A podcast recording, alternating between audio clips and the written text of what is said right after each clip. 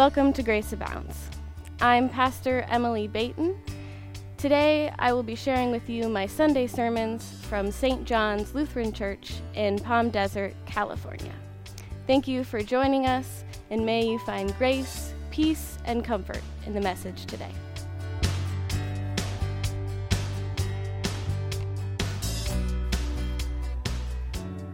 The Gospel according to John, the eighth chapter.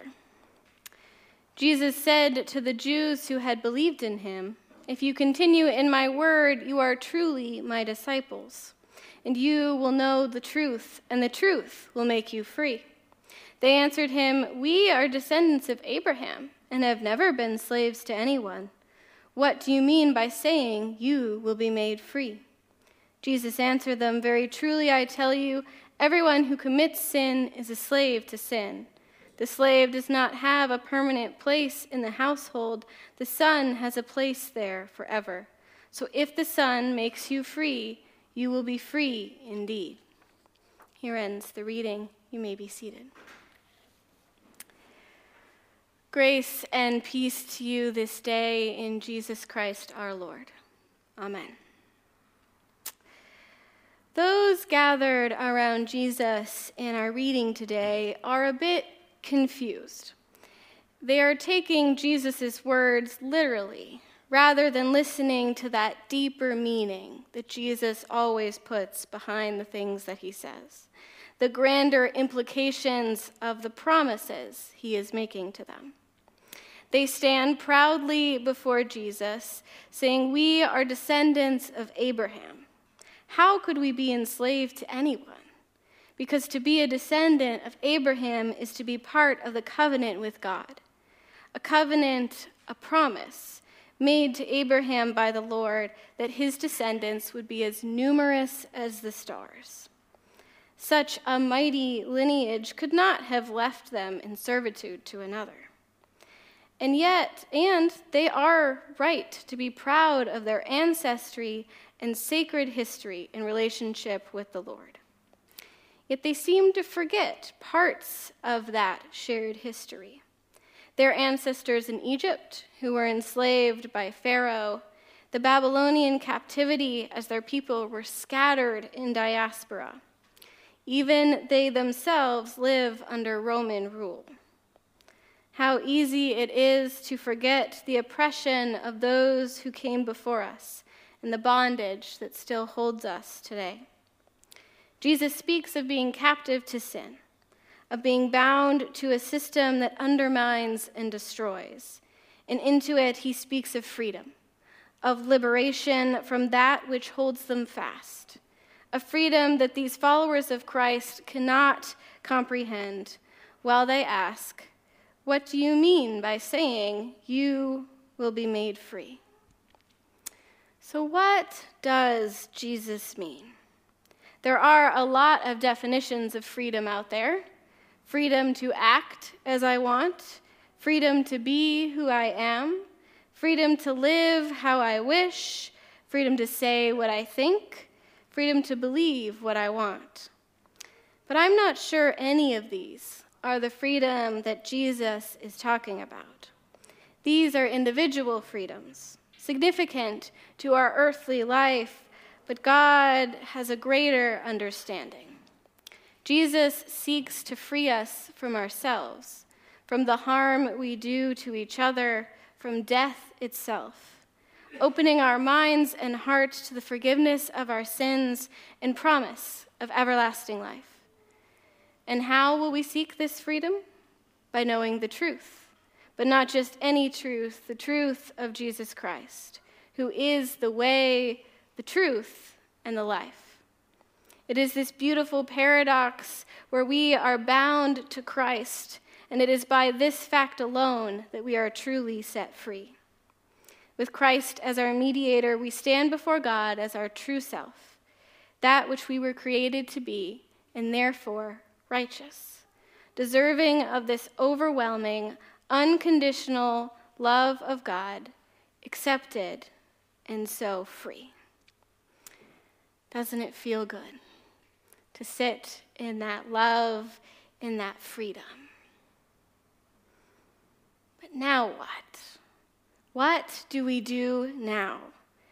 Do we go about our regular lives as nothing has happened, act as we wish because we are forgiven? Maybe not. Well, let's consult a man whose actions we commemorate on this Reformation Day Martin Luther. Our namesakes as Lutherans, and one of the reformers who started the Protestant Reformation.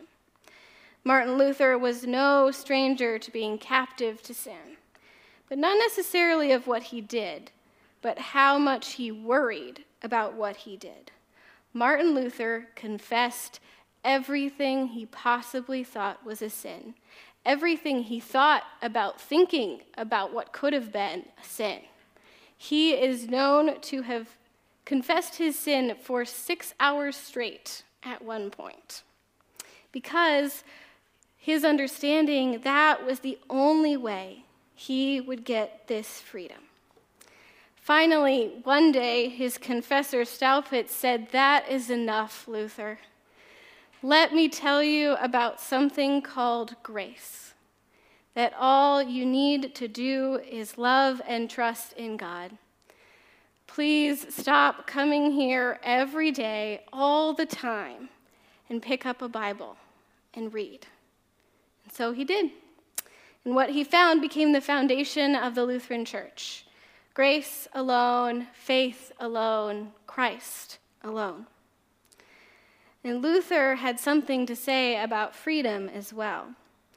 As someone who had been excommunicated and had to go into hiding, he had some experience of what it was like to get those daily freedoms taken away. And in his writing, he speaks not of freedom from, but freedom for. Freedom for the neighbor. And as Luther would say, the Christian individual is a completely free Lord of all, subject to none. And the Christian individual is a completely dutiful servant of all, subject to all. Another paradox. And it is this very freedom given to us by Christ that compels us to serve our neighbor. Because in the face of this incredible gift of God, how could we do anything else? We love because God has first loved us. Now, another captive to sin who we can find in our more recent history is Dietrich Bonhoeffer, a theologian from the 1940s who opposed the complacency of the Lutheran Church in the face of the Nazi regime, to the extent that he was even connected to the assassination attempt on Hitler a fact that led to his imprisonment and later execution. This too was a man familiar with captivity. And it was the grace of God in that freedom that convicted Bonhoeffer in the need of action against tyranny. He saw the lack of stance from the Lutheran Church at the time unacceptable. The forgiveness and grace of God is not a get out of jail free card to grant you permission to do what you wish. This was an interpretation he called cheap grace. But Bonhoeffer lived by costly grace. And as he wrote in his work on discipleship, it is costly because it costs people their lives, and it is grace because it thereby makes them free. It did cost him his life, but his decision to join the strike against Hitler was not that of pride. He never absolved himself of that sin, though God probably did. He simply could not stand complacent. He was convicted by the word of Jesus and lived accordingly. For the voice of the Lord is powerful. It created the heavens and the earth, breathed life into humanity, made the word into flesh. It is the call of Jesus Christ who causes the disciple to leave their nets and follow. That is what's next. That is the now what. After being given the grace of God and made free, we are called to discipleship, to care for creation and our neighbor alike. And I hate to break it to you, but this gift is freely given, not given to those based on what we do or how we act, not by our own works, but the works of God. And as Luther wrote, for even if you were nothing but good from the soles of your feet to the top of your head, you would still not be righteous. Luther himself was not a sinless man. Neither of these men were without their flaws and harmful action. Clouded by their own biases, they did not always extend their hand to liberate the oppressed in their society. And yet, they too have been given the grace of God and set free. It was in captivity that they discovered this truth. Something about that captivity ignited a yearning for a different kind of freedom, a freedom that lasts, that is not based on human standards. Because I have to warn you, this grace is a gift given for you, and once you know this, there's no going back. Amen.